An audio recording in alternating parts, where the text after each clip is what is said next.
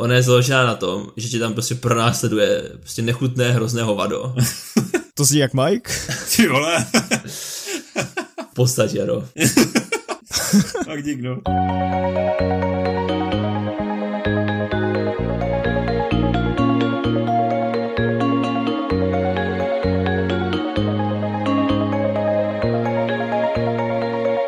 Vážení posluchači, tímto bych vás chtěl přivítat u podcastové relace Teorie všeho, která vychází v průměru každých 8,86 dne a kde společně s Marou Čau. a Mikem Zdravíčko. Probíráme věci ze světa internetu. Pokud byste nás chtěli sledovat, můžete tak učinit na našem Facebooku a Instagramu. Tam žádné nebezpečí ze strany koronaviru nehrozí. Zároveň pak můžete k poslechu našeho podcastu využít YouTube, kde v popisku naleznete časové odkazy na konkrétní témata, o kterých se dnes budeme bavit. A já začnu hned prvním tématem a to, že před nějakou dobou byl odložen nový film James Bond s podtitulem, který jsem teď zapomněl, kvůli koronaviru, až na listopad. Time to die. Přesně tak. No time to die, ne? V současné době je Time to die, ale film se, jmenuje, film, to je docela film, černý, jako. No. Film, film se jmenuje No Time to Die, to máš pravdu, Majku. Já jsem tím chtěl tak začít, protože dneska je úterý 10.3. a kolem koronaviru se toho dneska stalo hrozně moc. Jak to vnímáte? Je to tak, no. Mě trošku až zarazil ten tvůj úvod, jsem si říkal, ty to bude cringe. ono nikdy nevíš s ohledem na to, že ten podcast děláme se spožděním. No. Jaká ta situace vlastně bude v tu chvíli, kdy ten podcast vyjde, že jo? Takže... Jako dneska je sice 10.3., ale podcast vyjde tak 10.6., takže to je jedno.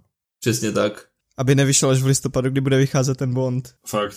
A tak eh, podle veškerých prognóz to vypadá, že se koronavirus jen tak někam nechystá. No. Takže možná i kdyby to bylo 10.6., tak to pořád bude jakž takž aktuální protože dneska vlastně byly zavřené školy, zároveň byly zrušeny všechny akce, na které mělo přijít více jak 100 lidí. Zrušili vám takhle nějakou akci? Já jsem samotář se, slucha- se sluchadlami na ušách.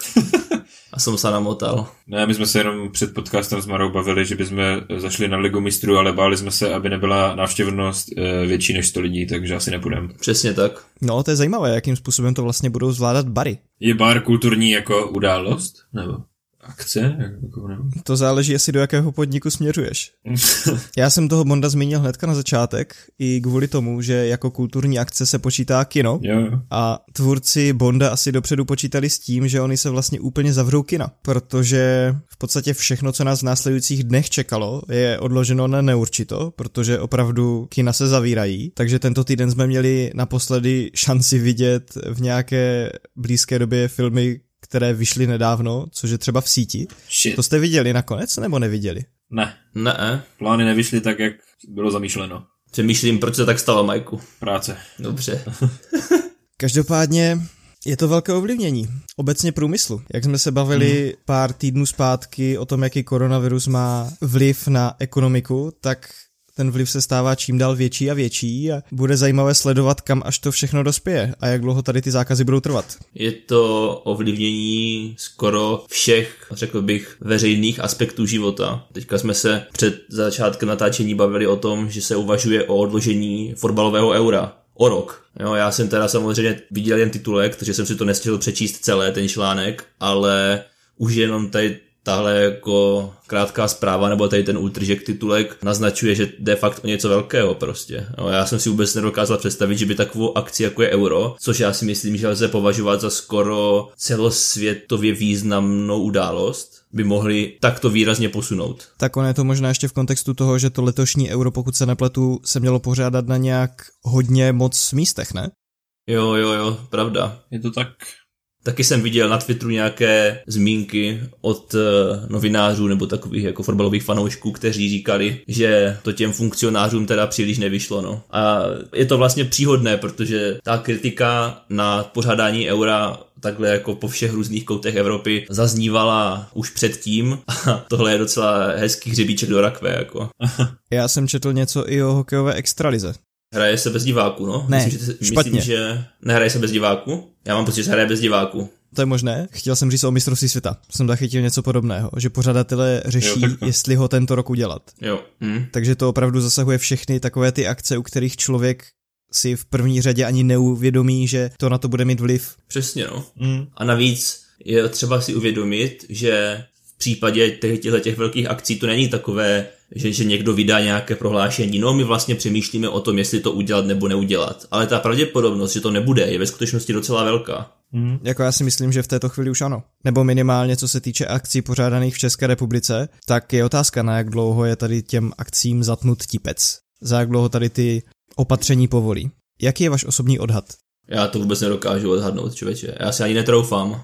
Možná jako do té doby, dokud budou růst ty počty nově nakažených. Třeba dneska jich bylo podle posledních zpráv nakaženo 18, takže pokud jakoby ten daný počet za den nakažených bude růst, tak možná do té doby, až se to začne nějak ustálovat nebo zase jako upadat, tak se to zase možná změní. To si myslím, že by mohl být jeden z impulzů, proč eh, ty restrikce trošku uvolnit. No a pak možná s příchodem teplejšího počasí jsou různé ty prognózy, že ten virus bude nějakým způsobem ustupovat, jo, jako jestli je to pravda nebo ne, já si myslím, že ani ti vědci sami si nejsou jistí, ale předpokládá se to nějakým způsobem, takže možná ve spojení s toho, co říkal Mike a nějakého teplejšího počasí nás potom čeká návrat k normálu, řekněme. Ale jak dlouho to bude trvat, jestli to bude měsíc, dva týdny, dva měsíce, já si to vůbec nedokážu troufnout, odhadovat. V tom případě asi doufáme tento rok výjimečně ve Velikonoce bez sněhu.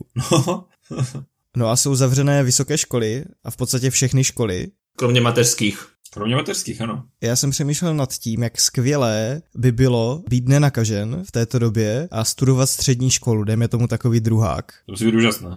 Nicméně bychom měli teď rozjet tvrdou kampaň cílenou na středoškolské studenty a chrlit eh, podcasty každý, každý den. Já s vámi, pánové, nesouhlasím. teda o, s tou kampaní samozřejmě, o tom bychom se mohli pobavit. To nezní jako špatný, špatný marketingový tak. Co budou teďka dva týdny dělat doma? Budou poslouchat náš podcast, ne přece? To, abychom dělali každý den tak hodinový díl. Easy. Tak ještě tam máme nastřádaných těch, já nevím, kolik už to teďka bude, 26 hodin, 27 hodin těch předešlých dílů, takže na nějaký den zábavy to vydrží. Den. Nicméně, že bych se vracel zpět na střední, to ani ne, teda to vám řeknu, že ani ne. To už je za mnou. A já jsem se přesto přenesl ve chvíli, kdy jsem dostal maturitu a šel jsem do háje.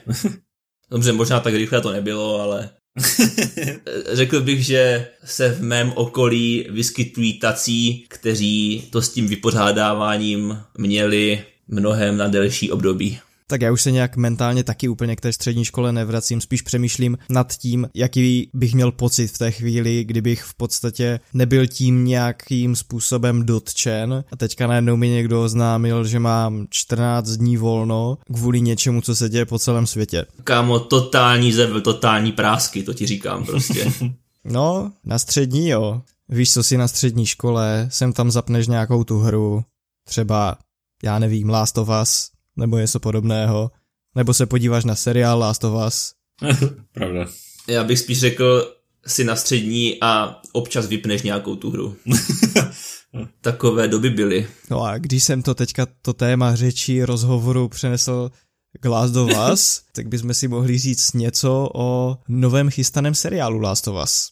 A my vlastně nic moc nevíme o chystaném seriálu Last of Us ale víme, že bude a že se na něm bude podílet třeba scénárista Craig Mazin, který stojí za seriálem Černobyl. Což je sama o sobě velmi zajímavá zpráva, která vzbuzuje e, značné naděje, nicméně ještě větší naděje vzbuzuje angažování eh, Neila Drakmana, což je kreativní ředitel e, studia Naughty Dog a je to také člověk, který vymyslel ten svět The Last of Us.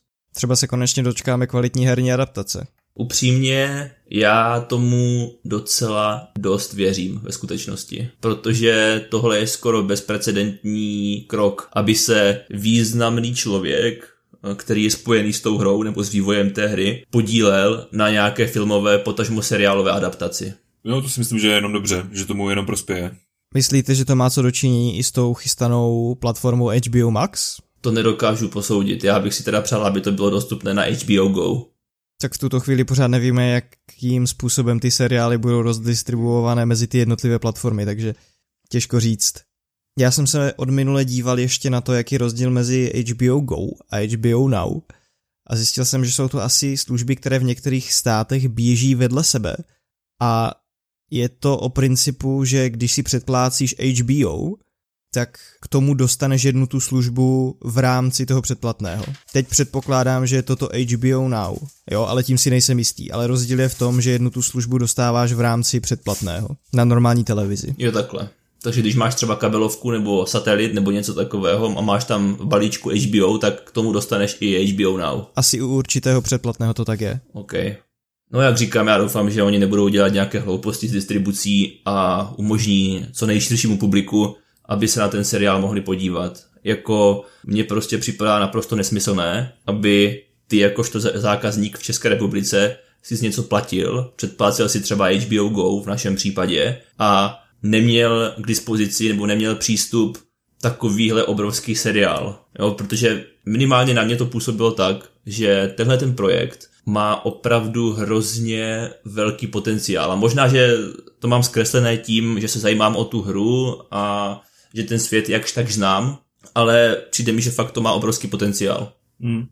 Jo, já si myslím. Jako ten svět mi přijde, já jsem tady ty hry nehrál, ale ten svět mi přijde velmi zajímavý a teďka to postapokalyptické téma uh, je... ne, není samozřejmě víc než Skoro aktuální. ale, ale do aktuálnosti to má daleko, ale jako rozumíme si. rozumíme si. A vlastně je to docela, je to docela takové, jako řekl bych, že to fakt do určité míry souvisí třeba víc, než kdybys to přirovnával k Walking Dead, protože v tom Last of Us se to fakt hodně točí kolem nějaké jako tam mám pocit, že ten virus vzniká z nějakých hub nebo z něčeho takového, jako že to je prostě opravdu jako virus, jo? že to není tam nějaký jako haha zombíci prostě.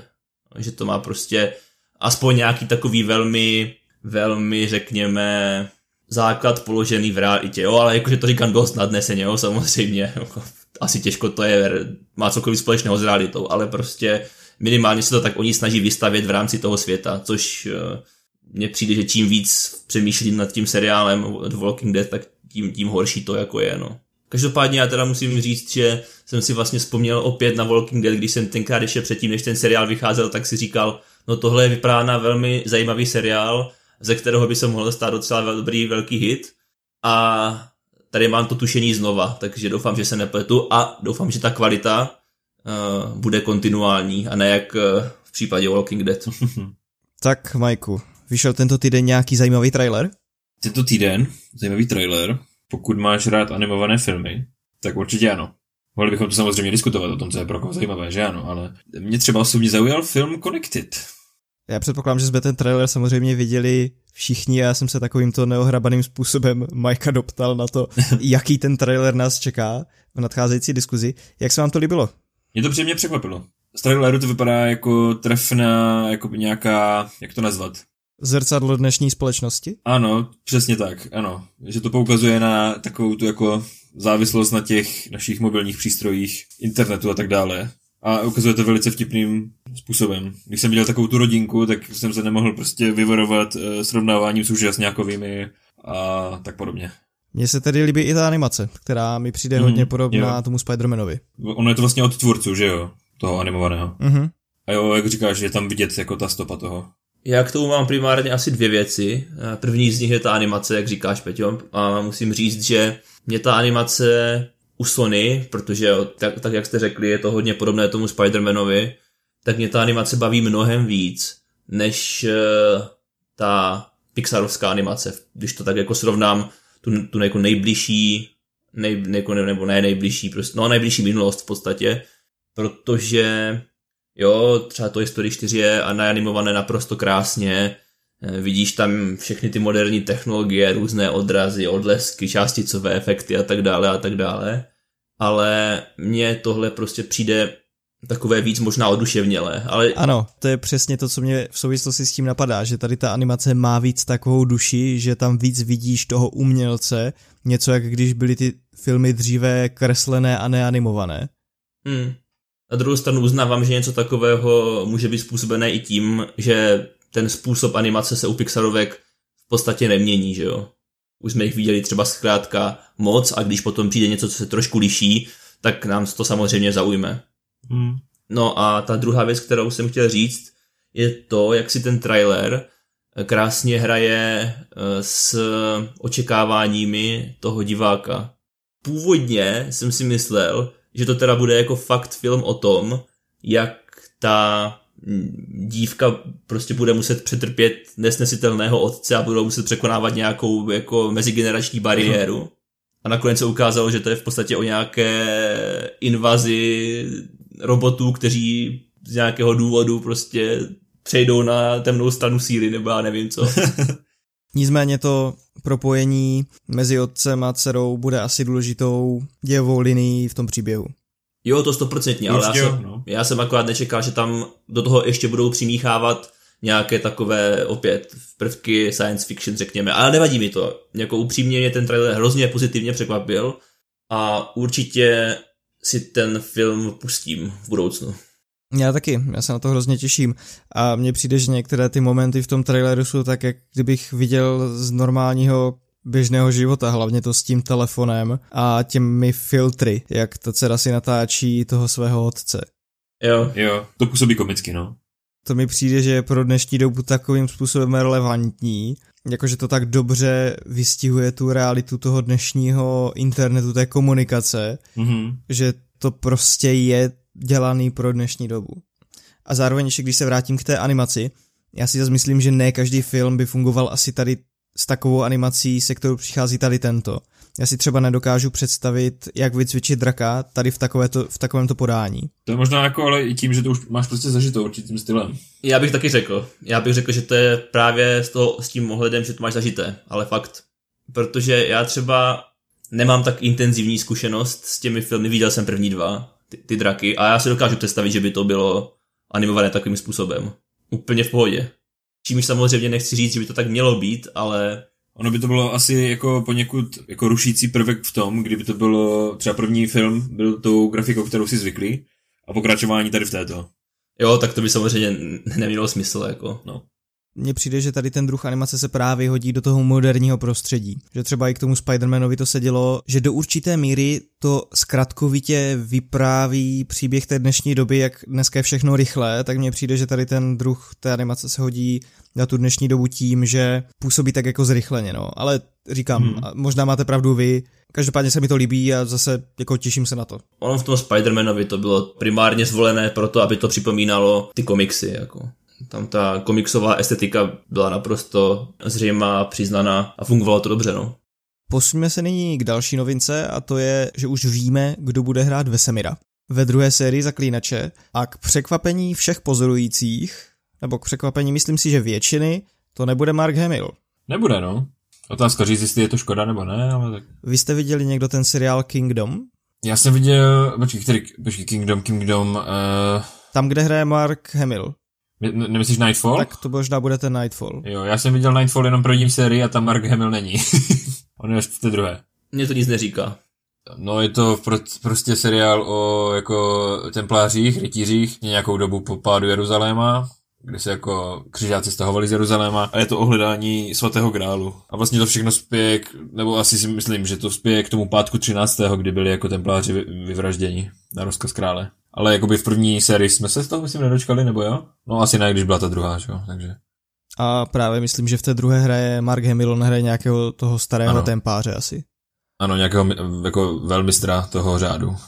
S tím, že tedy Vesemíra bude hrát herec, který se jmenuje Kim Bondia. A já se vám přiznám, že já ho z ničeho neznám. Já jsem se díval na CSFD. Já taky ne. Na to, v čem hrál, a to je pro mě absolutně neznámý herec. A víš, kde hrál? On hrál v seriálu Most. ano, Hrál v seriálu Most, ale z roku 2011 až 18 a je to jako dánský seriál Most.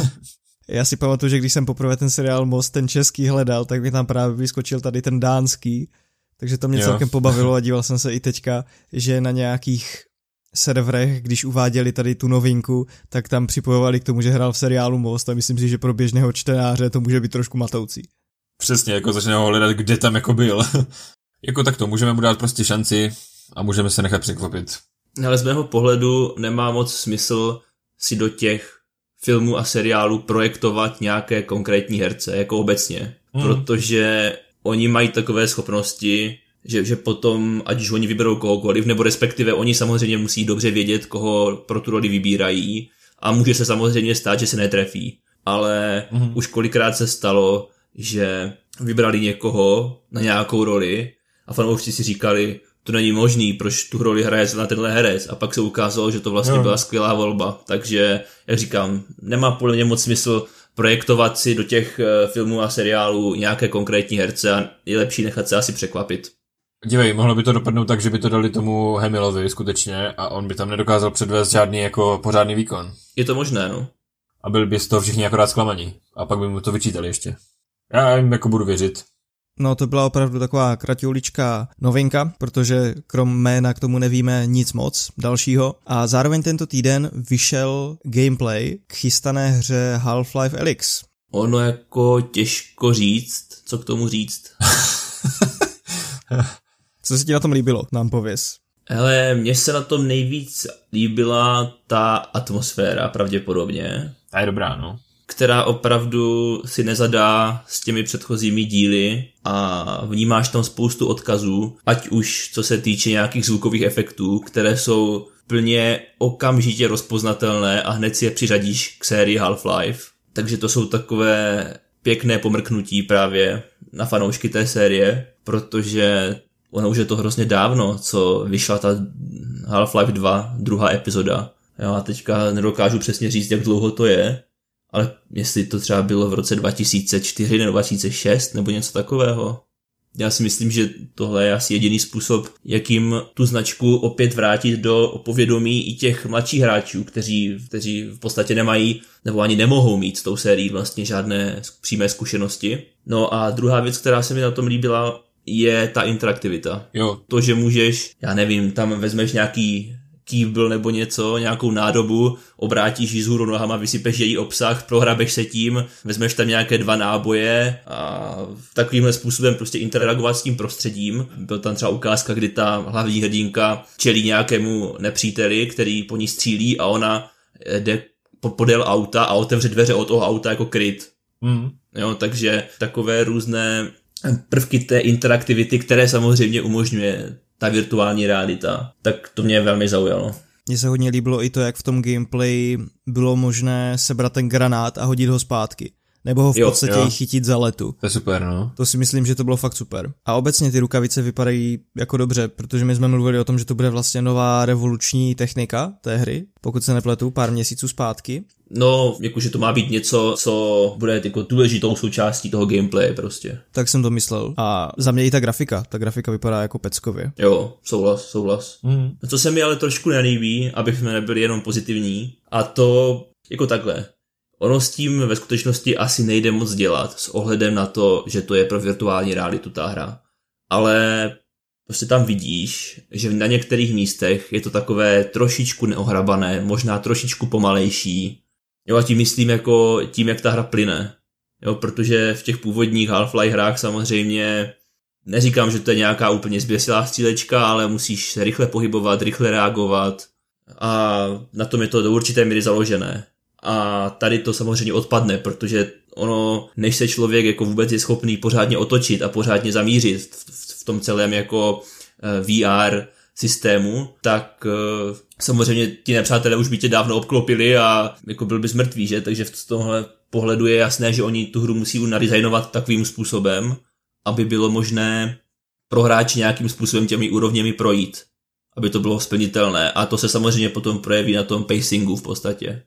Mně obecně ten pohyb přijde trošku neohrabaný, nebo ono to samozřejmě, jak říkáš, ono to nejde vy- vyřešit jinak, ale takové ty pasáže, kde ty se jako hráč teleportuješ, tak si myslím, že to bude trošku rušivé. I když tedy já jsem tam viděl i pasáže, kde ta postava, za kterou hraješ, přecházela plynule, ale stejně to portování mi přijde takové, jako nejsem toho úplně fanoušek.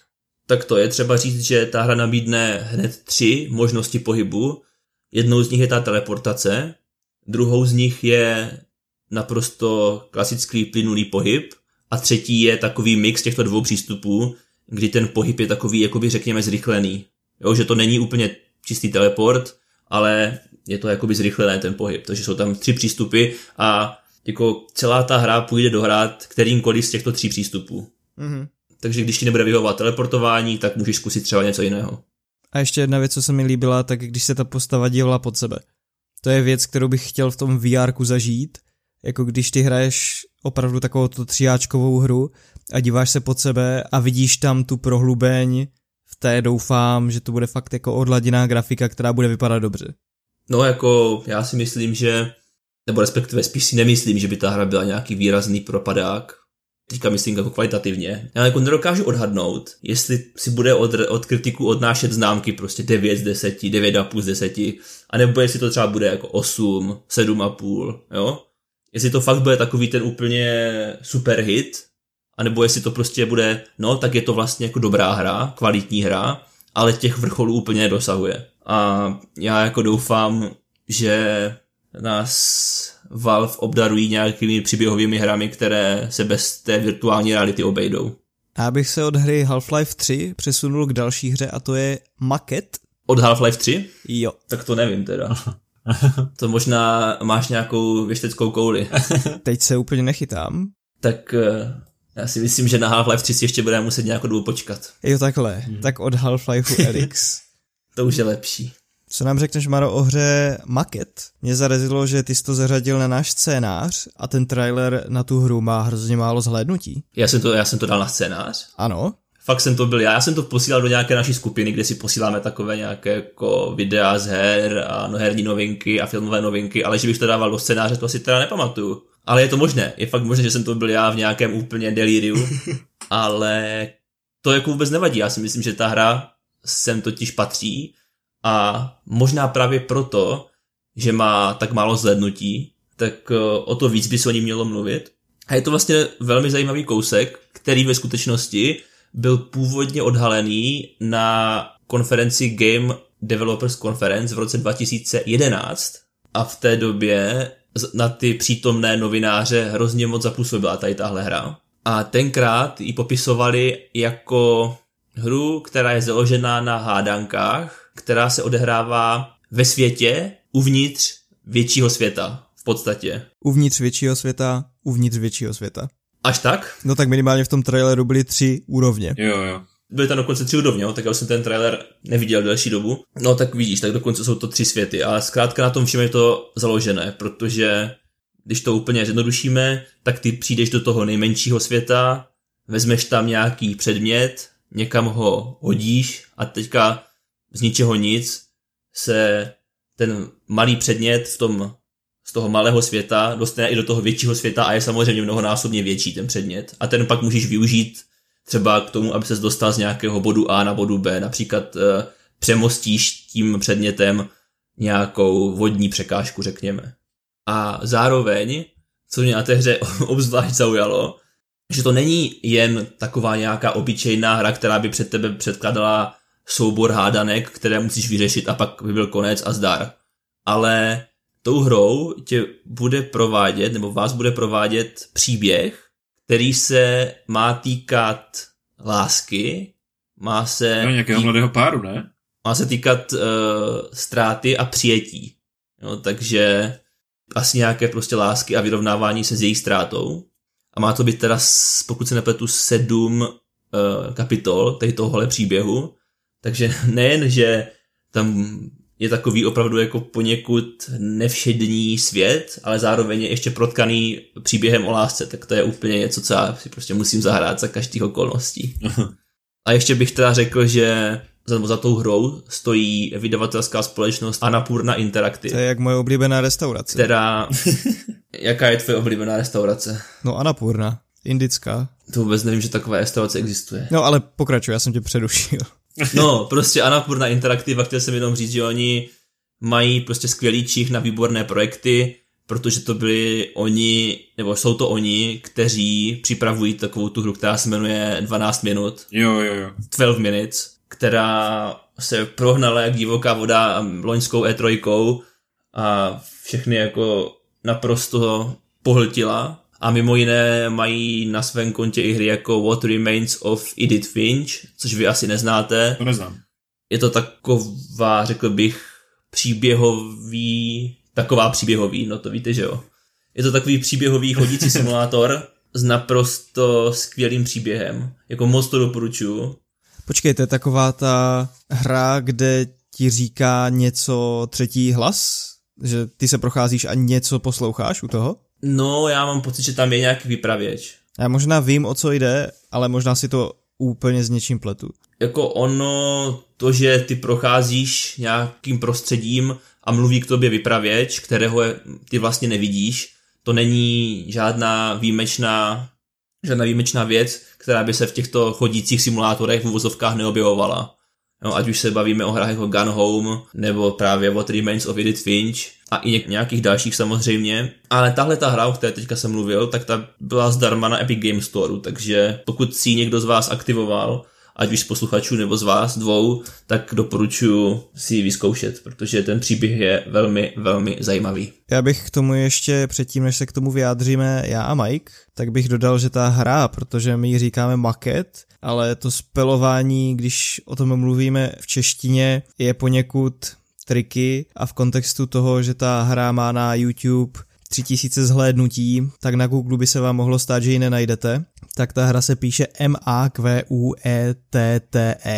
No a za mě, mě se ta hra líbí. Vypadá to jako super a v okamžiku, kdy tam bude ještě nějaký takový příběh, tak si myslím, že to může být fakt zajímavý. Jak říkáš, mě na tom jako docela fascinuje to propojení jednak zajímavých jakoby hádanek, nebo jakých jako rebusů, řešení tady toho, jak se dostat s kamakám, jak si co ulehčit, a takové to plánování s tím právě tím zajímavým jako příběhem, který je docela ojedinělý, tak to zní nebo působí velmi lákavě pro mě osobně. No a my jsme se bavili v jednom z předchozích podcastů o hře Superliminal, pokud se nepletu. Uh-huh. Je to tak. Která si také hrála nějakým si způsobem s perspektivou. Nicméně maket vypadá, aspoň z mého pohledu, mnohem zajímavěji a mnohem lákavěji. Já souhlasím. To je možná dáno i tím příběhem. Pravda. No a zůstaneme u her. Zároveň jsme se tento týden dočkali announcement traileru na Amnesia Rebirth. Pánové, já tu mám o tom celé vyprávění. Jste připraveni? Já si dám kafe v poho. Já se připoutám pásem, ať... Teď přemýšlím, jak tu větu dokončit, asi pokračuji. Já třeba na to do konce tvého povídání přijdu. Zmohl.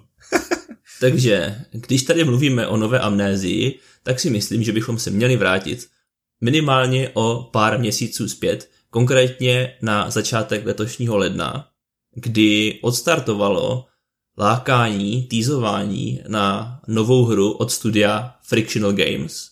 A to týzování takovým způsobem, že na stránkách nextfrictionalgame.com se objevil, řekněme, neidentifikovatelný pulzující objekt nebo předmět, který se s přibývajícím časem kontinuálně zvětšoval.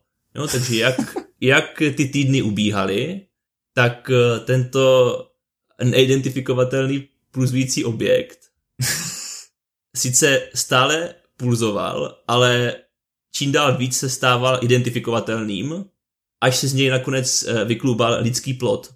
Což samozřejmě i s ohledem na název hry Amnesia Rebirth dává docela smysl, jako nějaké znovu zrození, že, tak uh, motiv plodu. No a v průběhu tady téhleté kampaně, řekněme reklamní, kdy se ještě nevědělo, že půjde o novou amnézii, se objevovala prostě různá řada videí, uh, ať už ve formě audio nahrávek, nebo to byly dokonce některé hrané videa, které byly stylizované do takového toho hororového žánru found footage. A nakonec přišel i krátký teaser, který se jmenoval I am Tazi a je to v podstatě teaser, který ukazoval nějakou poušť, která se potom později, nebo která, no, se které se potom vyklubala poušť, která se jmenuje, no a teď vám to neřeknu, řeknu vám to, jmenuje se Alžírska uh-huh. v severní Africe. No, takže to už byly prostě gameplay záběry z té hry, kde se hlavní hrdinka přesvědčuje sebe samu o tom, že je to stále ona. Ona tam doslova říká I'm still Tassi. A to teoreticky odkaz, nebo už tenkrát to mohlo odkazovat na dvě věci. Možná na nějakou ztrátu pojetí o skutečnosti, či spíše ztrátu vlastní identity, k čemuž osobně se přikláním já, protože i s ohledem na předchozí hru od uh, Frictional Games, což je science fiction horror Soma. Nevím, jestli jsem tady o něm v podcastu někdy mluvil ve skutečnosti. Já vím, že jsi o něm mluvil, ale nevím, jestli v podcastu. No zkrátka, to je jeden z, jeden z nejlepších uh, sci-fi příběhů, které jsem možná v životě měl možnost zažít a každému bych to doporučil. Kam se na to hrabe nějaký Star Wars prostě a podobný plitký břečky. Dneska je výjimečný díl. Já teda nevím, jestli souhlasím s celou tou větou, co jsi řekl o té plitké břečce, ale je výjimečný díl, protože dneska tu nemáme žádnou novinku ani trailer ze světa Star Wars. No a, a, a, a, a počkej, a to jsme mohli přitom, ale. To jsme mohli, no, to je fakt. To jsme mohli, protože na internet unikl název nové Star No tak jdeme Wars dál. No, to mě překvap. No tak jdeme dál, o tom jsem nebudeme to nečetl. kazit dneska. Nebudeme to kazit, jdeme. No ale jako mluvit o tom samozřejmě nebudeme, když je to dané prostě. Přesně. Zpět k amnézii, to je totiž mnohem důležitější než nějaký Star Wars. No, a až po tomhle všem lákání, týzování, videích, upoutávkách eh, došlo k oficiálnímu oznámení a k, řekl bych, velkému překvapení všech se zjistilo, že se jedná o novou amnézii, tak jak už bylo řečeno s podtitulem Rebirth, což je dost nečekané, bych řekl, protože v podstatě se jedná o, respektive takto, ten první díl amnézie, ten, který to vlastně všechno začal, který se jmenoval Dark Descent, Pád do temnoty, vyšel před deseti lety. Tak starý? Potom ještě v roce 2013 vyšla hra, která se jmenovala Amnesia Machine for Pigs, ale tu nedělali Frictional Games, ale nějaké jiné studio. A ta ani nebyla tak dobrá, takže to tady můžeme pominout. A je to prostě velká věc právě proto, že ta první amnézie vyšla v době, kdy byl takový ten jako rozkvět eh, YouTube let's playů. A první amnézia Jo, jo. do, do značné míry stojí za tím jako enormním úspěchem PewDiePie. No je to pravda. On tu svoji kariéru postavil na tom, že nahrával videa z amnézie a byl z toho úplně vystrašený. A je pravda, že s tím začínal a už na té YouTube scéně nějaký ten pátek je. A fakt, já si myslím, že lze zcela bez přánění říct, že to byl pro něj dost eh, značně odrazový mustek té jeho YouTube kariéře. Let's Play z amnézie. Očividně. Já přemýšlím, jestli tak v té době to hrál někdo tady z Česka. Já mám pocit, že na tom do určité míry možná mohl postavit, a to, si- to si úplně nejsem jistý, a možná jsem úplně vedle, ale jestli Peťan Games taky natáčel z Amnézie něco v té době. No, Jako později samozřejmě, než PewDiePie. Neřekl bych, že na tom stavěl, ale A byl to jeden z jeho takových oblíbených formátů, podle mě. On měl mafiu hodně, že? On, já myslím, že on možná spíš jako mafiu, nebo tak něco. on stavil hodně na mafii, ale mám pocit, že i tou amnézí se zabýval. Stejně je to drsné, že já si uvědomu, když jsme poprvé viděli nějaké jeho video, tak on měl tak jako kolem tisíce odběratelů. Mm. A to bylo video, které už vůbec jako není veřejné, to je jak on hrál na nějakém Minecraft serveru. Pamatujete si to? Ne, absolutně ne. Jo, já si pamatuju, že jsi mi o tom říkal. Já nevím, kdo to tehdy objevil, ale myslím si, že kamarád to posílal do chatu a jako zpětně už nedokážu zhodnotit, jestli to bylo vtipné. V té době mi to asi vtipné připadalo, ale pamatuju si, že on měl fakt kolem tisíce odběratelů. A ty čísla samozřejmě dneska už jsou úplně někde jinde. Já si ho pamatuju hlavně asi díky mafii. Taky tak. Ale mám pocit, že i ty hororové hry nahrával a mám pocit, že dodnes nahrává. Já myslím, že dělá dodnes. Mm. Jednou za čas. Mě vždycky tedy víc bavily asi ty jeho hrané věci a potažmo vlogy. Mhm. Ty hry jsem u něho nikdy až tak nesledoval. Dneska už hodně sází na takové ty formáty jako Nikdy jsem a podobné. To jsem ještě ani tak úplně nemyslel, já si třeba vybavuju to video, z kterého čerpáme pořád, že bychom měli mít dobrou mluvu a to je nějaké video, jak být youtuber, nebo To je taky něco staré jak takového. prase. No však já vím, to je tak jako 2013, to může být nebo úplně jako historie. Vůbec nevím. No každopádně, pánové, pokračování amnézie. Kdo si to zahraje? Co? Povídejte. Jako já jsem nehrál ani tu první. Hm, to bys měl. Já jako horory celkově nemusím, ani filmy. Ale tak jako ve skupině lidí bych si to možná zahrál, ale sám fakt ne. Hej, to bylo tak hrozný, jako. Já obecně jsem takový spovíkaný, v, v, co se týče hororu. A dělá mi problém koukat i na ty filmy, i když je pravda, že v poslední době už moc ne, v poslední době už to jakž tak dávám. Ale jako já musím říct, že ty herní horory mi přijdou výrazně strašidelnější než ty filmové a seriálové. Jako výrazně strašidelnější Tomu bych i věřil. tam, jak se ponoříš do toho světa, tak si z toho tak vyděšený prostě, to se ani dá snad popsat. A jako dohrát tu amnézu, to mě stálo několik let života, podle mě. No a doufám, že tu s náma ještě nějaký ten pátek pobudeš, jako. Takže, no tak vzhledem k tomu, co se teďka děje za okny našich domů a bytů, nikdy nevíš, co tě potká. No já jsem byl před chvilkou v Lidlu a tam neměli žádný chleba. No já nevím, já jsem nehrál ani dvojku. když Mike nehrál ani jedničku, tak já jsem nehrál ani tu dvojku, to Machine of Pigs, nebo jak se to jmenovalo? Forpix. Machine for Pigs. A teoreticky bych tomu byl otevřený, ale víte, jak já to mám se hrami. Je to tak. Je to tak. No každopádně já teda doufám, že eh, stejně jako v případě té hry Soma, oni vydají nějaký, řekněme, já nevím, jak se to tam jmenovalo tenkrát, ale byl to takový jako bezpečný režim, který spočíval v tom, že můžeš si užít ten příběh, aniž bys byl ohrožený tím, že tě ta příšera, která tě v té hře pronásleduje, zabije. To je super, to bych hrál furt. Jakože na tebe bafá, ale nemůže ti nic udělat? Přesně tak, přesně tak. Ale fakt, ale fakt. No víš co, to, a to jsem chtěl právě říct, že jako amnézia vlastně není založená na jumpscary, skoro vůbec. Ona je založená na tom, že tě tam prostě pronásleduje prostě nechutné, hrozné hovado. to zní jak Mike? Ty vole. v podstatě, no. tak dík, no. Můžem namodovat, udělat, abych tam byl. No, úplně jsem startil nit. No, vidíte, to máte z toho, chuligáni. Ty jsi mě úplně vyděsil, Majku. to, to je dobře. No tak já bych načal tím, že můžeme očekávat teda tu amnejšku na podzim a mě trošku zarazilo, že to bude jenom na PS4. A na PC. Bude to i na PC, protože v tom traileru bylo jenom na PS4. Tak to jsi asi viděl trailer, který byl z oficiálního PlayStation kanálu na YouTube. Tak to bude asi ono. Bude to samozřejmě na PC, už si to teďka můžete dát do seznamu přání na Steamu. Jdu na to. A pokud k té hře tu nit nenajdeš, Maro?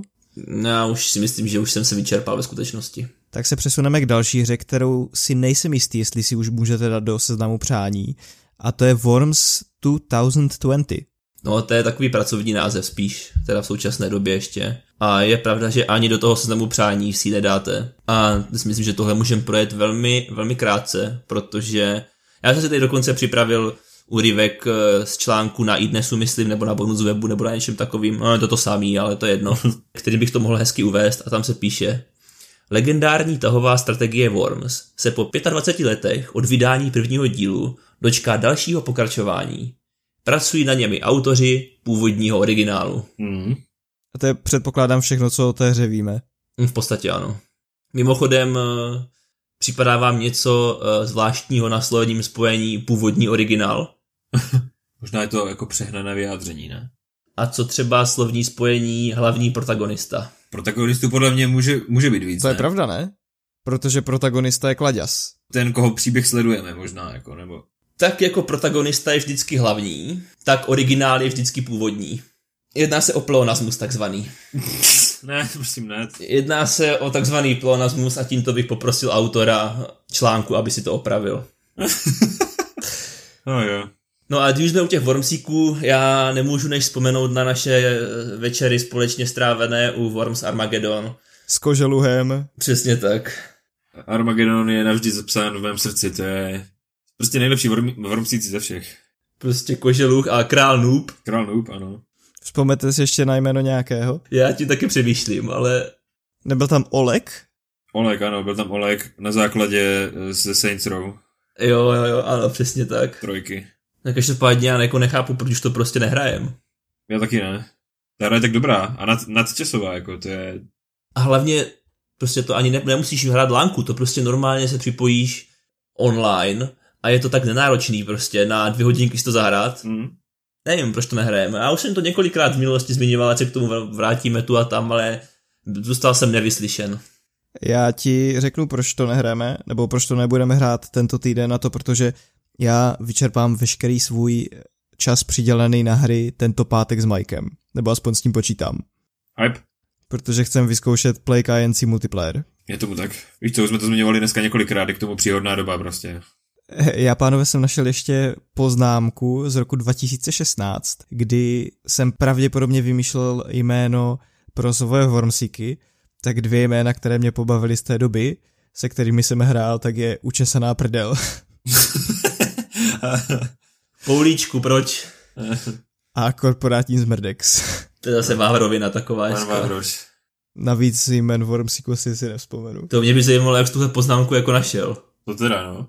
Protože já jsem věděl, že někde v poznámkách mám napsaný seznam jmen, kterými jsem ty Wormsíky počastoval, takže jsem zkusil zadat do poznámek klíčové slovo Worms a opravdu tam na mě vyjela pouze jediná poznámka, to je tady těch osm jmen a nad tím nadpis Worms. Ale jako představ si, že jako po tolika letech si vzpomeneš, že jsi někdy v minulosti udělal poznámku ohledně takové blbosti, jako. Já bych chtěl mít paměť jak ty, fakt, ale... No ale to je přesně o tom, že já si vzpomenu na takovouhle blbost. Mně utkvěl v hlavě jenom koželuha kránů, prostě. No, jako, ale blbosti se obecně pamatují líp, prostě, to je, Něco na tom je. to je fakt. No a co ty ostatní jména, Peťo? Říkal, že jich tam bylo osm. Ty ostatní nevím, jestli chci zmiňovat všechny, protože ono je to takové bez kontextu. Jako mám tu třeba jméno pedofan, Aha, jo. ale to posluchačům nic neřekne, takže... Jasně. To je náš interní humor prostě, ano. Ano, přesně tak. Pravda. Nebo jméno jako Denkalo a Tak já si myslím, že zůstaneme u korporátního zmrdexu. jo, je to tak. takže to opravdu pochopí jenom zasvěcení a já bych se od Wormsíku asi přesunul k další novince, která bude velmi krátká. Pojďme na to. A to, že v Thorovi 4 bude záporáka hrát Christian Bale. A pánové, tohle je ještě kratší než ta novinka o Wormsících, protože tady tohle, co jsem řekl, je v podstatě všechno, co o tom víme. Publikovala to na svých sociálních sítích herečka Tessa Thompson a opravdu tak to je. A bude to teda hlavní antagonista? Jo, Hlavní jediný významný antagonista, důležitý. no jako, že ty tam zase používáš nějaký pleonasmus. A furt jsou tady ty plenky, no. Já už nic neříkám. To je dobře. Já předpokládám, že ani vy k tomu nemáte co říct tady k této novince. Vůbec nic. Víme vůbec, eh, kdo má být záporákem toho filmu? No, to si právě myslím, že to se taky ještě neví, která postava to bude. Jestli já si myslím, že je prostě nevyhnutelné, že když si vyjedeš nějaký seznam významných herců, kteří se ještě neobjevili v nějaké Marvel roli, takže by si mohl potom postupně po něk- za několik let očkrtávat, kteří se tam nakonec objevili, protože to je skoro jistota u některých z nich minimálně. To samé, že jo, jak on se jmenoval, Jake Gyllenhaal, Jo. Gyllenhaal, tak taky si tam vstřihl takovou jednorázovku a já si myslím, že u Bale'a to bude to samé. Jo, určitě. Ale já jsem spokojený, protože po tom, co jsem ho viděl hrát ve Ford V Ferrari, tak eh, se nemůžu dočkat, až eh, se ukáže v nějaké Marvelovce. Já jsem Christiana Bale'a neviděl jako podat špatný herecký výkon. On jako si myslím, že je pan herec, opravdu. Souhlasím. Ví se aspoň datum premiéry toho filmu nebo něco, to se asi ví, že jo, ale já to nevím akorát. Víš se možná tak jako období nebo měsíc, a je to myslím, že za rok, ne? 2021. Je to, já ti řeknu přesné datum, které to má, ale je otázka, jestli to nebude kvůli koronaviru posunuto, jestli už v tu dobu se bude chodit do kin. Pravda. Teď je premiéra stanovena na 4. listopadu 2021. Takže víc než rok, no. Mhm. To by snad jako nemuseli posouvat už, no. Ty jo, představ si, kdyby se více krok nemohlo chodit do kina. A samozřejmě platili by všechny tady ty další zákazy. To já si to nedokážu představit prostě. Já si myslím, že to vymítí do té doby. Samozřejmě, že jo, ale jako jen ta představa je zajímavá prostě. Mm. No a ve světě MCU zůstaneme. Vyšel poslední finální trailer na film Black Widow. Ten se vám líbil jak? Říkáš poslední a já říkám zatím nejlepší. Souhlasím. Všimli jste si tam Budapešti? Ano, ano, ale ten už, ta už byla v minulých trailerech, myslím, že Budapešť. Já vím, ale jeden z vás si toho nevšiml. Nebo minimálně jeden z vás si toho nevšiml. To si pamatuju, jak jsme se o tom bavili naposledy. Já jsem si toho nevšiml. Ani teď, ani tenkrát. Na mě eh, ten trailer dýchá takovou atmosférou jako Captain America Winter Soldier. Podobnou akcí, náladou toho všeho a tak dále, takže mám o to, asi teď- teďka po tomto traileru od toho mám větší očekávání. Všiml jsi, jak je tam jedna scéna, kde ten Taskmaster, což je hlavní záporák, drží štít hodně podobným způsobem jako Kapitán Amerika? Ano, a pak taky vytahuje drápy jako Black Panther nebo střílí z luku jako Hawkeye, no. Jo, jo, přesně tak, protože to je jeho schopnost. On má nějakou takovou speciální paměť, pomocí které dokáže napodobit v podstatě jakýkoliv pohyb jakékoliv osoby. Aha, v tom případě v jaké časové linii se odehrává tento film? Protože já jsem měl za to, že se to odehrává předtím, než se Black Widow přidá k vůbec k Shieldu a tak dále. Já si myslím, že ne. Já si myslím, že se to odehrává jako, jako pár let zpátky před, no pár let před uh, událostmi z Endgameu, nebo Já si jaký myslím, že to možná bude Civil War nebo něco takového. Jako po Civil War třeba, kde už se ukázal ten Black Panther. Dávalo by to tam smysl, protože to je opravdu schopnost Taskmastera, ale je možný, že třeba část toho filmu bude prequel a bude se tam řešit i ta minulost. jo, já si myslím, že to bude tak půl na půl, no. To bude takový jako prequel hlouběji do minulosti a potom prequel, který je blíž té, blíž té současnosti, nebo tomu současnému dění. Asi. A to by se ten trailer Maro líbil jak? Mně se líbil nejvíc z těch tří, a, nebo byly tři, dva, nevím ani, ale takhle. Jako ty předchozí ukázky se mi líbily, jako moc se mi líbily a tohle bylo ještě lepší. Jo, oni ty trailery prostě umějí dobře stříhat, dobře vybudovat a za mě jednoznačně palec nahoru a já se na ten film hrozně těším teda. Už je to taky chvilka, co jsme neviděli žádnou Marvelovku. Je to tak, no. Poslední je pořád Far From Home, že jo? A to už je jako léto loňského roku. Jenže je otázka, kdy tady tuhle Marvelovku opravdu uvidíme, protože premiéru má stanovenou na první květen. Hmm. A budeme v té době moci jít už do kina? Já si myslím, že už jo. To je můj soukromý tip. Když tak se tam prostě vloupáme. No to jo, ale aby ten film tam byl, víš, aby to nebylo zase, oslo... aby to zase nebylo odložené jak ten Bond. To je jedno, vloupáme se do kina, to je hlavní. Všimli jste si, že tam je generál Ross? Jo. Jo, jo, viděl jsem ho tam. Ale ten byl až v tomto traileru, ne? Mám pocit. Jo, jo. V těch předchozích jsem si ho nevšiml. To je taky celkem zajímavá postava, je otázka, co tam bude dělat. No já říkám, já očekávám, že ten film bude nějak navázaný i na budoucnost MCU. Já jsem četl fanouškovskou teorii, že ten program, který tam vyvíjí Taskmaster, nebo ten program, kterým předtím prošla Black Widow, udělal z části těch cvičených nesmrtelné a že v postitulkové scéně by mohlo být to, jak Black Widow se probere na dně toho kráteru na Vormíru. to by bylo zvláštní, upřímně. Ej, co si o tohle myslíte? Já nevím, jestli bych si to přál úplně. Podle mě jako, tak jak to vyřešili v Endgameu, je prostě jako dobrý příběh, dobře ukončený, nepřiváděl bych ji zpátky. Já jsem v tomhle tom slabý, no. Já bych to asi snesl, kdyby se vrátila. To je takové jako příliš pohádkové a to prostě se mi nelíbí. Úplně. Já to chci. jako já neříkám nic proti prostě Black Widow nebo Scarlett Johansson. Skvělá herečka, skvělá postava, ale ne. Jenže ono to tak v komiksech občas, nebo občas často bývá, no, že jako někdo ano, zabije nějakou komiksech, postavu jo. a potom se vrátí. Kolik máme Batmanů, že jo, verzí, kolik máme Spider-Manů a já nevím koho všeho. Thorů, kolik je, ale prostě ne. já myslím, že jako oni by tady tu jako původní generaci už postupně jako měli asi odbourávat, když už od, odstranili Tonyho a kapitána, že jo.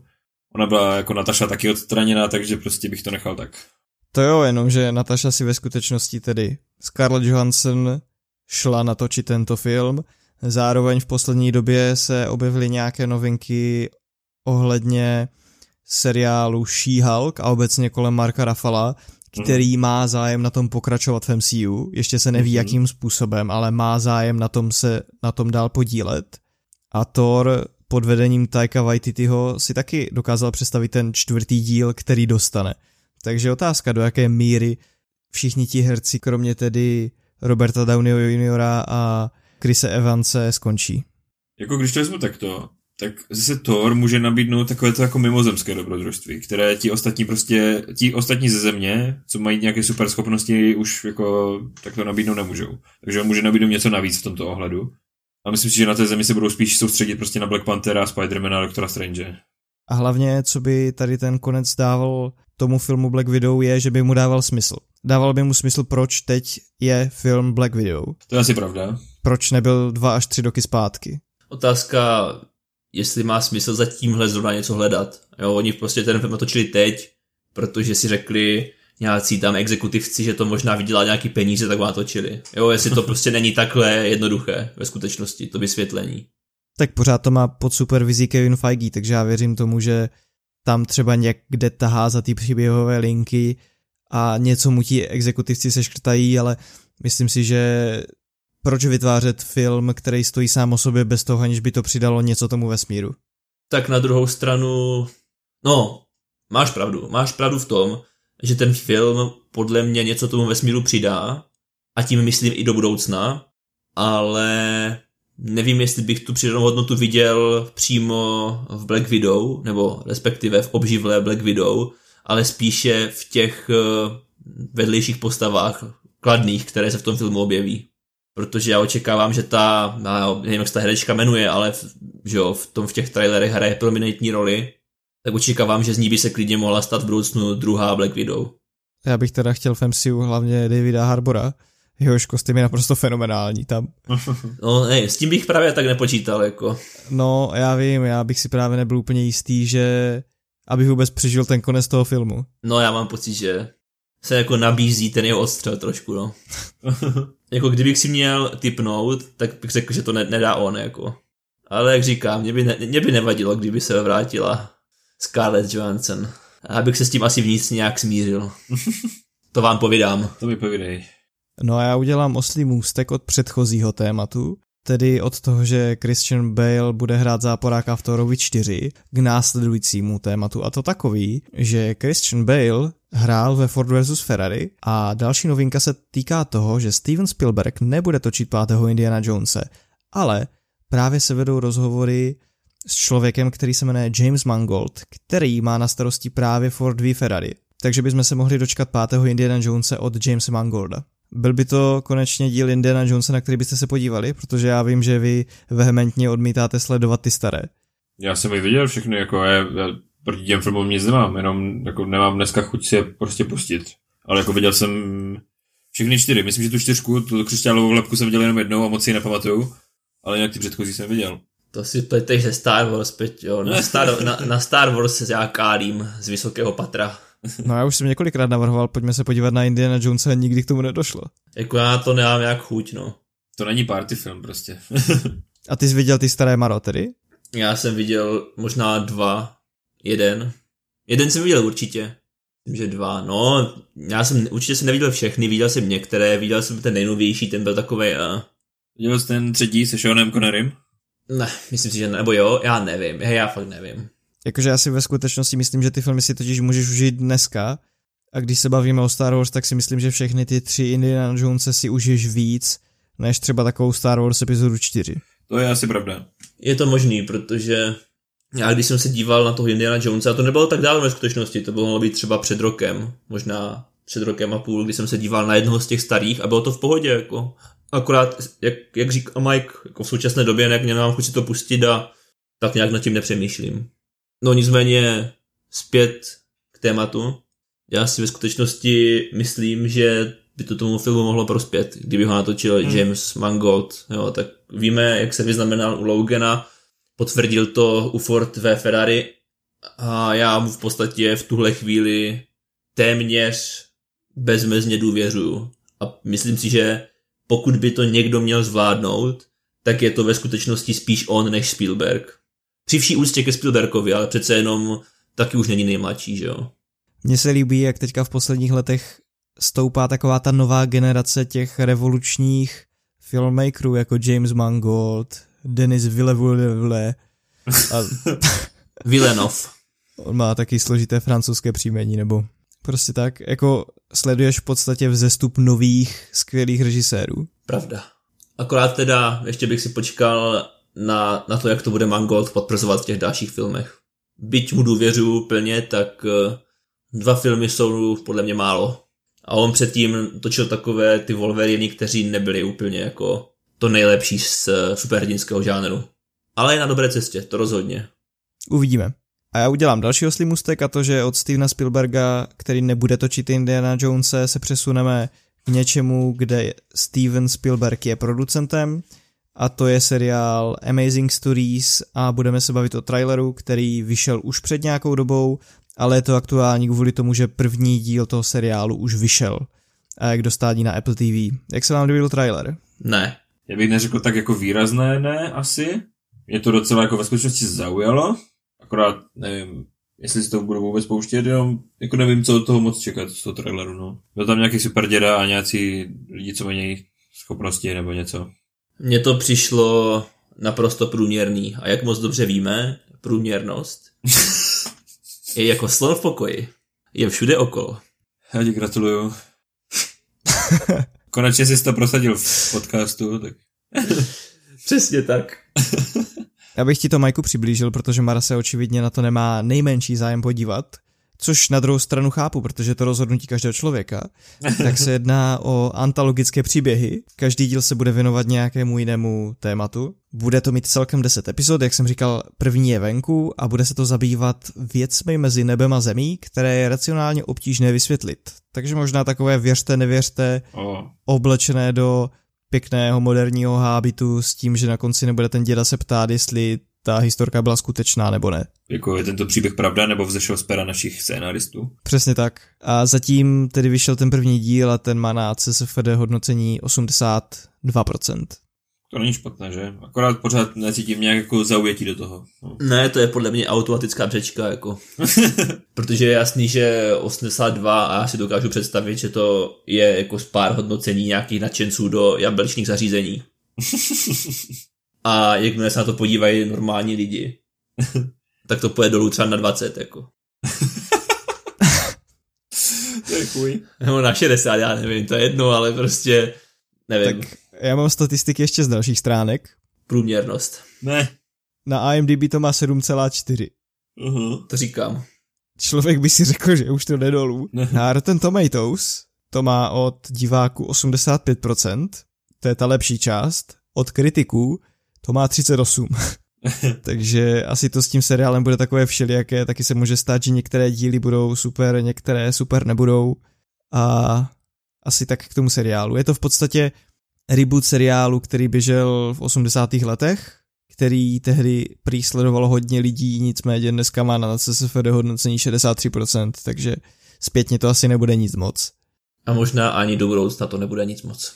Asi. To samozřejmě nemůžeme vědět. No a já už tady přestanu máchat procenty a předám slovo Marovi, který bude mluvit o posledním bodu na našem scénáři a to je, že hra Horizon Zero Dawn míří na PC. Tak pánové a dámy, diváci, divačky, posluchači, posluchačky, ve chvíli, kdy tento podcast uslyšíte, tak už to jako vůbec nebude novinka. Ale v tuhle chvíli, kdy my natáčíme, je to tak žhavý, že mě z toho pálí ruce. Ještě, že jenom ruce. Tak eh, dál už jsem to jako nerozváděl, že jo, ale jako pokud máte zájem, tak vám Ne. to tady klidně... Hm, já si myslím. Já si myslím. Já jsem o tom schválně nemluvil, že jo. No nicméně, tak jak už Peťa říkal, Horizon Zero Dawn míří na PC a je to velká věc. Ví někdo z vás, proč je to velká věc? Ani ne, čověče. Ani ne? Tak já vám to povím, že jo. No je super, řekni nám Pověz to. nám to ty kluků šatá. Zkrátka dobře, pánové, moji drazí kolegové, Horizon Zero Dawn je jedna z takových těch obřích, obřích, obřích, a když říkám obřích, tak myslím fakt obřích, exkluzivit pro PlayStation 4. A vlastně se v minulosti nikdy nestalo, aby se hra takového kalibru dostala mimo platformu PlayStationu. Takže svítá na lepší zítřky, jo, říkáš. Takže tohle by mohl být zásadní průlom eh, v nějaké další, řekl bych, vydavatelské činnosti PlayStationu nebo řekněme Sony, co se týče platform.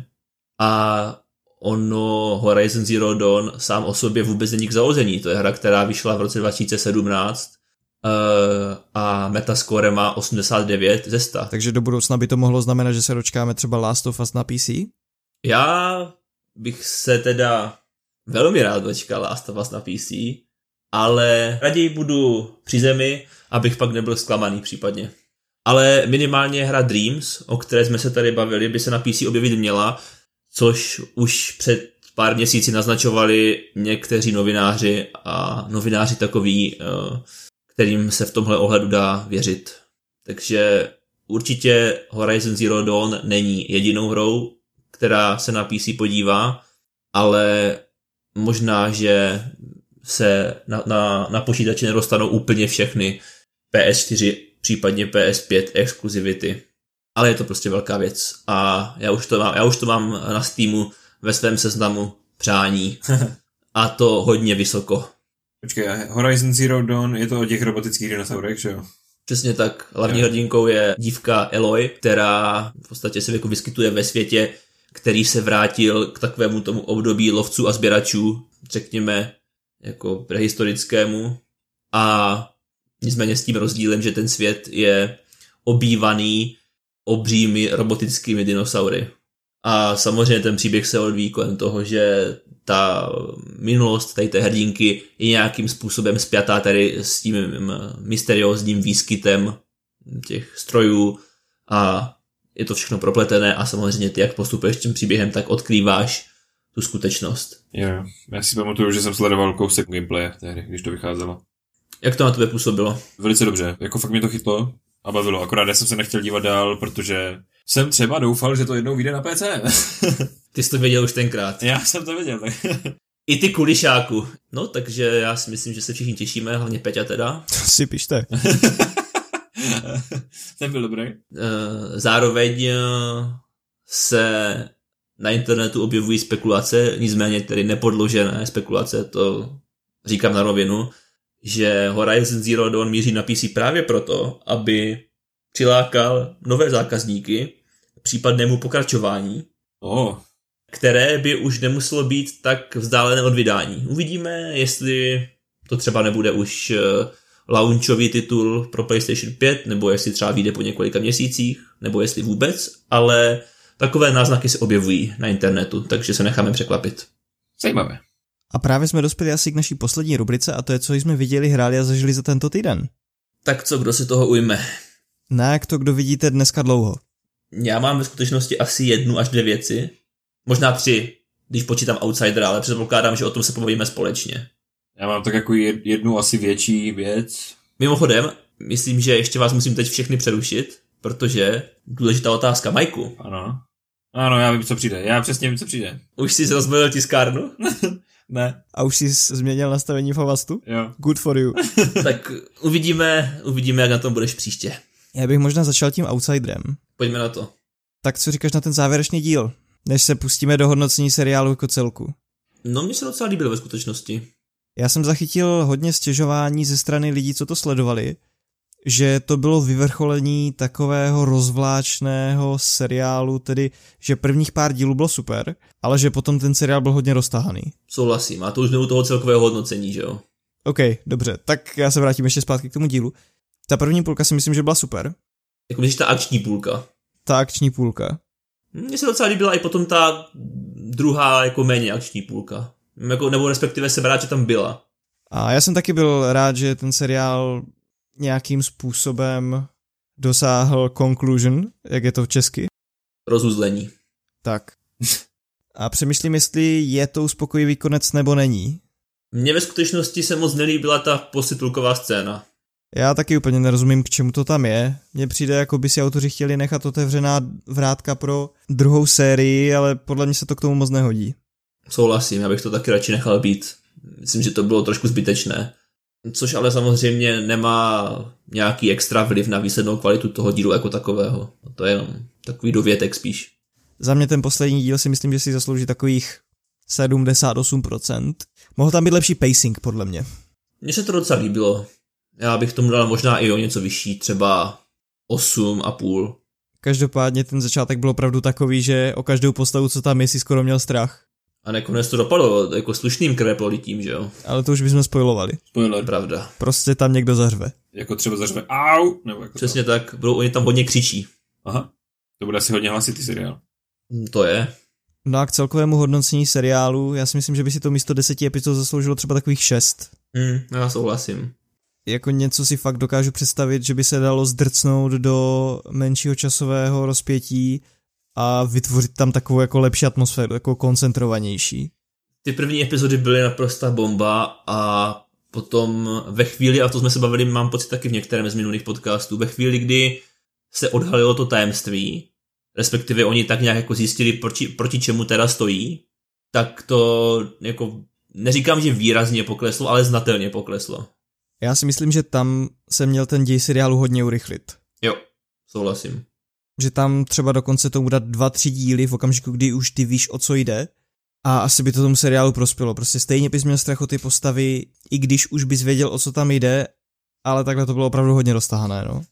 Souhlasím. Kdyby to aspoň vydali najednou, tak by to třeba tak nevyznělo, ale tím, že jsem to musel čekat každý týden a potom v těch pozdějších epizodách už opravdu se ten děj příliš neposunoval, tak eh, to tomu prostě prospělo, no bohužel. Takže tak, jak jsem na začátku byl nadšený a úplně fakt jako hodně nadšený, říkal jsem si to je skoro na nějaké ultimátní hodnocení nebo ultimátní doporučení, tak eh, teďka vlastně s tím, jak ten seriál celý odvysílal, tak bych to pořád doporučil, ale je pravda, že eh, ta druhá půlka je slabší a jako je, je slabší znatelně. Co ty, Majku? Co ty jsi tento týden viděl, zažil, hrál? Když máš tu jednu věc. Možná to víc jak týden. Když jsem byl v kině na film 1917. No jo. A to je jako ta jako hlavní věc, o které jsem teda asi se chtěl nějak zmínit. Já jsem zapomněl. To je pitomé, co na to zapomněl? Tam jsme byli spolu přeci. 1917 naprosto jako naplnilo a místy možná až předčilo moje očekávání. Wow. Ten film je prostě jako skvělý. Fakt. Takže mega jsem si to užil, má to jedinečnou atmosféru. Je to prostě prvoválečný film, ale jakoby o tu válečnou akci jako takovou tam až tolik nejde. Jde vyloženě o ten příběh prostě dvou uh, hrdinů, kteří mají nějakou misi, nějaký úkol. Úkol klidně můžeš dělit, to bylo v trailerech. Jo, ten je zmíněný v traileru. Je to o tom vlastně, že mají nějaké rozkazy pro nějakou jinou rotu nebo jinou brigádu, která má útočit za úsvitu na německé linie, ale právě jako velení se dozví, že je to past, že Němci záměrně ustupovali a že v podstatě jako budou zmasakrováni tady tato část armády. Tudíž ti dva hrdinové jdou s rozkazem zastavit tento útok. No a jako válečná akce tam jako tak až na konci vlastně v těch zákopech trošku, ale jinak jako fakt o válečnou akci jako takovou tam prostě nejde moc. I když jsou tam akční scény, nějaké přestřelky nebo tak něco. Jsou tam akční scény, ale nenutně válečné scény. Nebo jako ne, nenutně bojové scény. Ano, prostě. ano. Třeba taková ta uh, scéna v noci v tom městě, jak jsou tam ty plameny všude, jak tam hoří. Mm. A nahání toho jednoho vojáka, to je jako taky dost dobré, no. To si myslím, že je jeden z highlightů toho filmu, tady tato scéna, a potom samozřejmě ta scéna na té louce, která je na konci, ta akční mm-hmm. scéna na louce, abych to specifikoval. Jo. U té linie v podstatě, ne? U jo. Té, jo. Nicméně, já si nejsem jistý, jestli to, že tam není ani jeden střih, tedy, že to nevypadá tak, že je tam ani jeden střih, tomu filmu trošku neuškodilo. Neuškodilo? Já si to nemyslím. Já si taky nemyslím. Za mě to tomu dodává jako obrovskou hodnotu navíc. Ten film je do značné míry originální díky tomu. Řekl bych, že do značné míry je ten film i artový, takový unikátní. Ale někdy bych možná během toho filmu ocenil, kdyby se to víc nějakým způsobem posouvalo. Tomu filmu se třeba nepovedlo mě úplně jako vtáhnout dovnitř. To je zvláštní. To mě třeba maximálně. Mně totiž hmm. e, přišlo, že možná ty momenty, které ty považuješ za jako méně zábavné nebo možná až nudné, že mě přišly jako důležitý charakter development prostě. Nebo jako vyrovnávání se s určitými událostmi, co se těm postavám stalo. Já s tebou asi souhlasím, ale stejně mě to nedokázalo vtáhnout dovnitř. Já nevím, jestli jsem byl v nějakém rozpoložení, že jsem na ten film jako neměl chodit, ale nedokázalo mě to vtáhnout dovnitř, což třeba film, se kterým si myslím, že se to dá porovnat, tak je Dunkirk.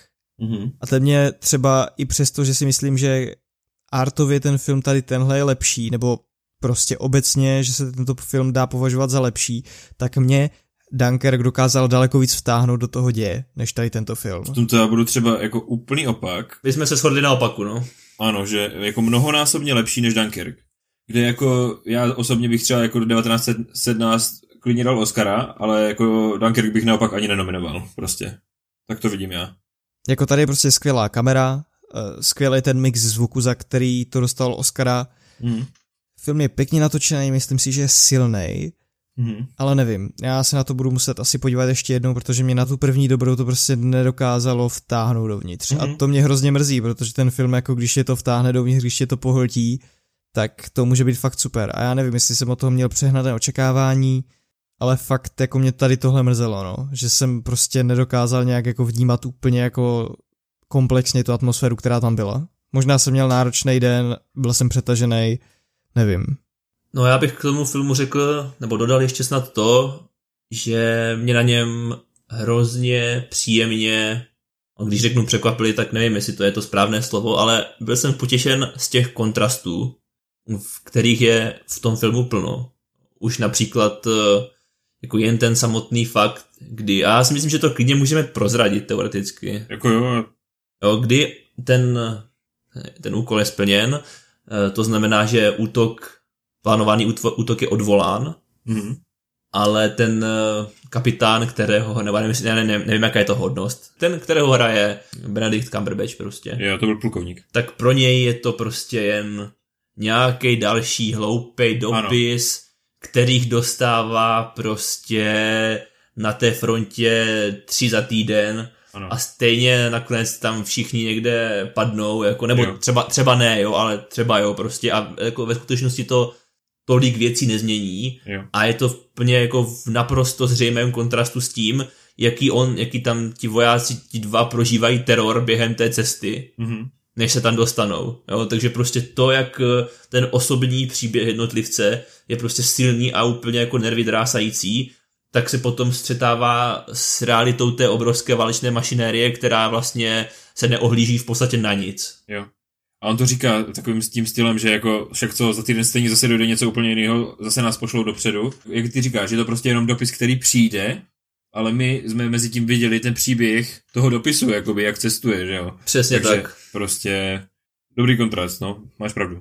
A podobným kontrastem je úplně ta, protože to je úplně ta závěrečná scéna, kterou ten film končí, kdy on, že jo, prostě vyběhne z těch úplně nechutných špinavých zákopů Jo. a odejde 5 metrů, 10 metrů a tam je prostě krásná nějaká příroda s nějakým Jo. stromem kvetoucí a ty si úplně uvědomíš, jak vlastně je to jako, jako nějaký jenom nesmysl prostě politicky nalajnovaný, že tady prostě bude jeden zákop, Ano. o, o 50 metrů bude druhý zákop a tam se prostě dva tábory lidí, kteří nemají tušení proč, vlastně jako přestřelujou. Jo, budeme se o ně přetahovat měsíce prostě. Přesně. A uděláš prostě pár kroků a je tam úplně krásná příroda. Jo, Jo. tak to je fakt takový jako intenzivní další kontrast, kterou jsem si všiml a jako jsem si jistý, že je tam víc a to mě jako hrozně na tom bavilo, to mě hrozně bavilo na tom filmu.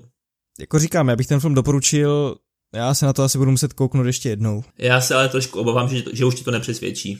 Já se na to naopak jako rád podívám ještě jednou. Jako kdybych to měl vyjádřit nějakou takovou metrikou ČSFD, tak eh, za mě je to tak 4,5 hvězdy. Já těm hvězdám jako moc nevěřím, prostě nebo jako hodnocení z pěti, takže za mě tak jako 90%. To jste dali stejné hodnocení, já bych dal tak 8,5. Tak to je dobrý docela na to, jak to skritizoval. Já jsem si ten film neužil. To je to asi, o čem jsem mluvil. Jako já si myslím, že ten film je dobrý, ale já jsem to v tom nedokázal vidět. No já vím, ale to je, že, to je důležitý, jako já kdybych si nějaký film neužil, tak tady o něm ani nemluvím. Jako Ad Astra, že jo? No. Dobře, no. Tak v prvé řadě tu debatu začal Michal o tom filmu. Protože já jsem se užil, samozřejmě. Já jsem jenom se potom přidal a myslím si, já bych to doporučil ten film, jenom prostě mě asi mrzí to, že jsem se do toho úplně tak nedostal a doufám, že se do toho někdy dostanu. Co ty, Maro? Co jsi viděl dál? No, takže já jsem teda kromě závěrečné epizody Outsidera a filmu 1917, na kterém, byť jsem byl v kině, tak jsem na něj stihl zapomenout od té doby. Nebo už mi to možná přijde tak dávno, že jsem si myslel, že jsme o tom mluvili v nějakém předchozích dílů. Ale jsem rád, že mi to Mike připomněl. Každopádně já přidám ještě film Richard Jewell, což je film natočený podle skutečné události, zrežírovaný Clintem Eastwoodem, kterému mimochodem podle mě už bude skoro 90, nebo je možná i přes 90, jako. Hmm. Nevím, nevím jistě, ale už tak nějak se kolem té 90 se ten jeho věk pohybuje. A ten film se mě velmi intenzivně dotknul, musím říct. Je to parádní film, je to tedy film, který zpracovává bombový útok, který se odehrál v olympijském centru v Atlantě v Americe v roku 1996. A zkrátka, tak jak známe Clint'a Eastwooda, z těch jeho filmů, jako byl například Sally, Zázrak na řece Hudson, tak pokud on se teda pouští do takových snímků podle skutečné události, tak se snaží skoro až takovým jako dokumentaristickým stylem reprodukovat tu skutečnost. A já když jsem se potom díval na některé ty záběry, které byly pořízené bezprostředně po tom výbuchu nebo i po tom, co následovalo, tak to je opravdu dost věrohodná rekonstrukce v podání Clint'a Eastwooda. To je jako opravdu klobouk dolů. Ale samozřejmě jako ten film není primárně o bombovém útoku, ale je o tom, že tu bombu ještě předtím, než vybuchne, odhalí, řekněme, no, on je členem ochranky, která se podílí na zabezpečení toho olympijského parku a díky jeho včasnému zásahu se podaří minimalizovat lidské ztráty. Mám pocit, že oficiálně nakonec zemřeli pouze dva lidé, právě díky zásahu tady tohoto člověka, který se jmenoval teda Richard Jewell a nicméně, tak jak už to bývá, tak eh, FBI v té době zvažovala všechny možné varianty a jednou z těchto variant bylo i to, že tím pachatelem, který tu bombu nastražil, byl právě Richard Jewell, který odhalil, aby se tak údajně stal hrdinou. No a samozřejmě, jak už to tak bývá, tak tahle informace se dostala do rukou novinářům, eh, kteří potom samozřejmě velmi ošklivě rozmazali a dá se říct, že téměř zničili tomu Richardovi život. A tohle všechno ten film zpracovává. Nakonec se tedy ukázalo, že to on nebyl. No, podařilo se to prostě pověřit a on byl zproštěný, zproštěný ty obžaloby. A to je zhruba děj toho filmu a jako musím dát palec nahoru za obsazení právě role toho Richarda Jula, protože ten herec, který ho stvárňuje, podal skvělý výkon. Stejně tak i eh, herečka, která stvárňuje jeho matku. A některé momenty toho filmu jsou opravdu velmi těžké na, na dívání, protože jo, je to prostě tragické sledovat, eh, jak média úplně trhají jejich soukromý život na kusy.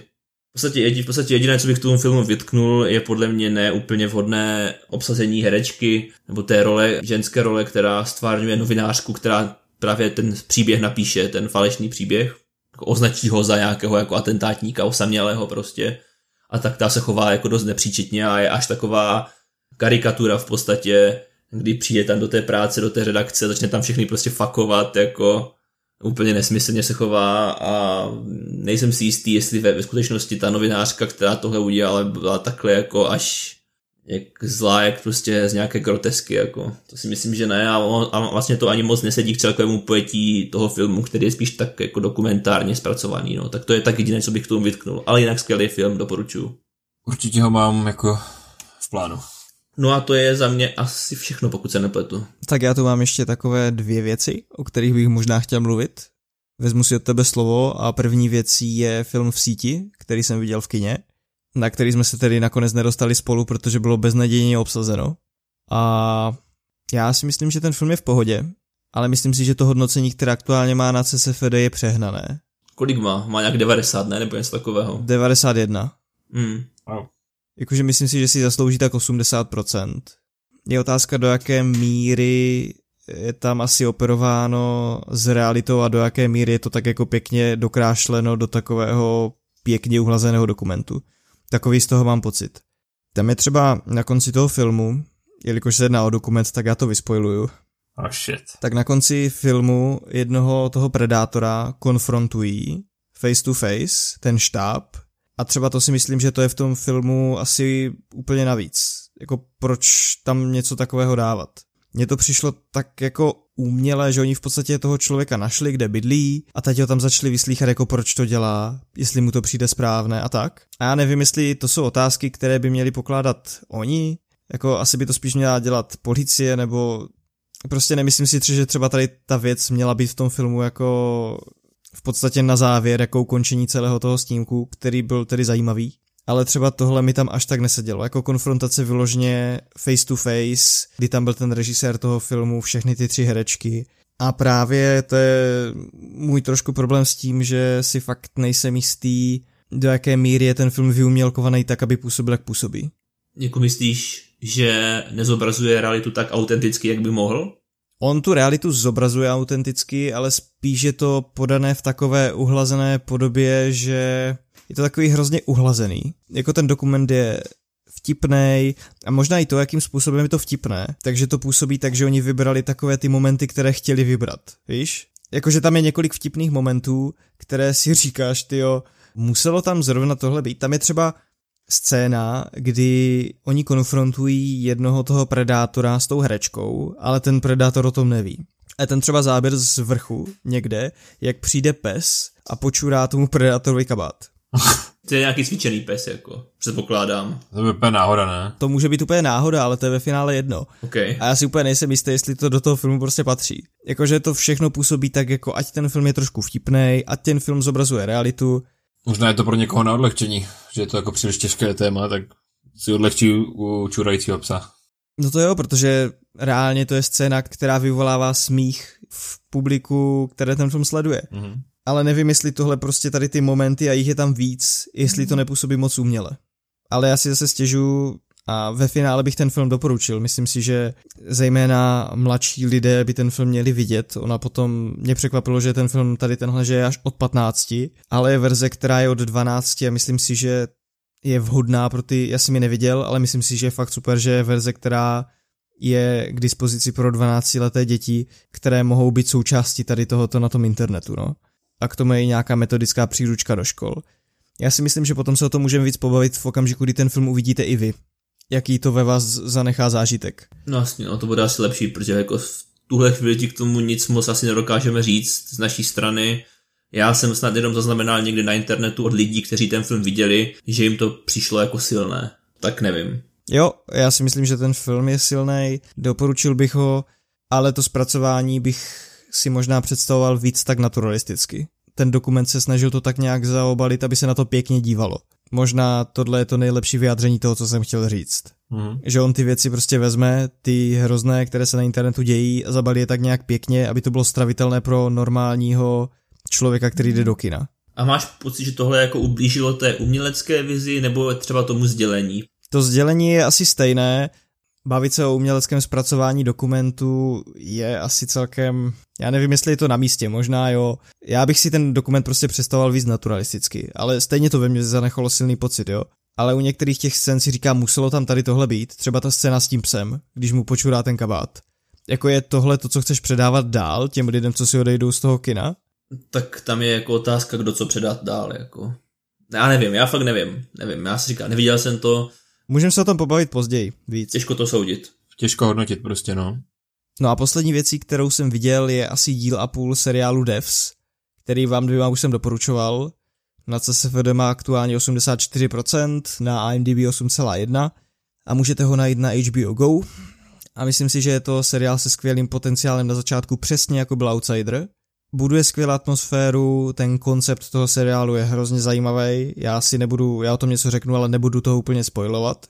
A hlavně to máš zábavu na dalších 10 týdnů po Outsiderovi. Jako.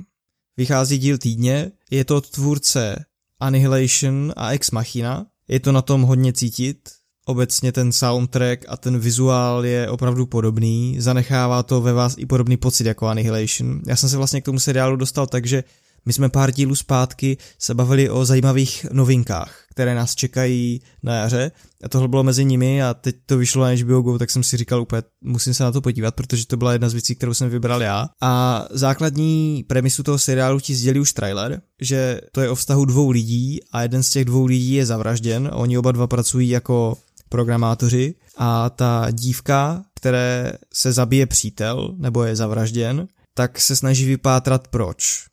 To, na čem dělá ten její přítel, souvisí s kvantovým počítáním a on díky tomu kvantovému počítání dokáže do určité míry předpovědět budoucnost, což je zajímavý koncept.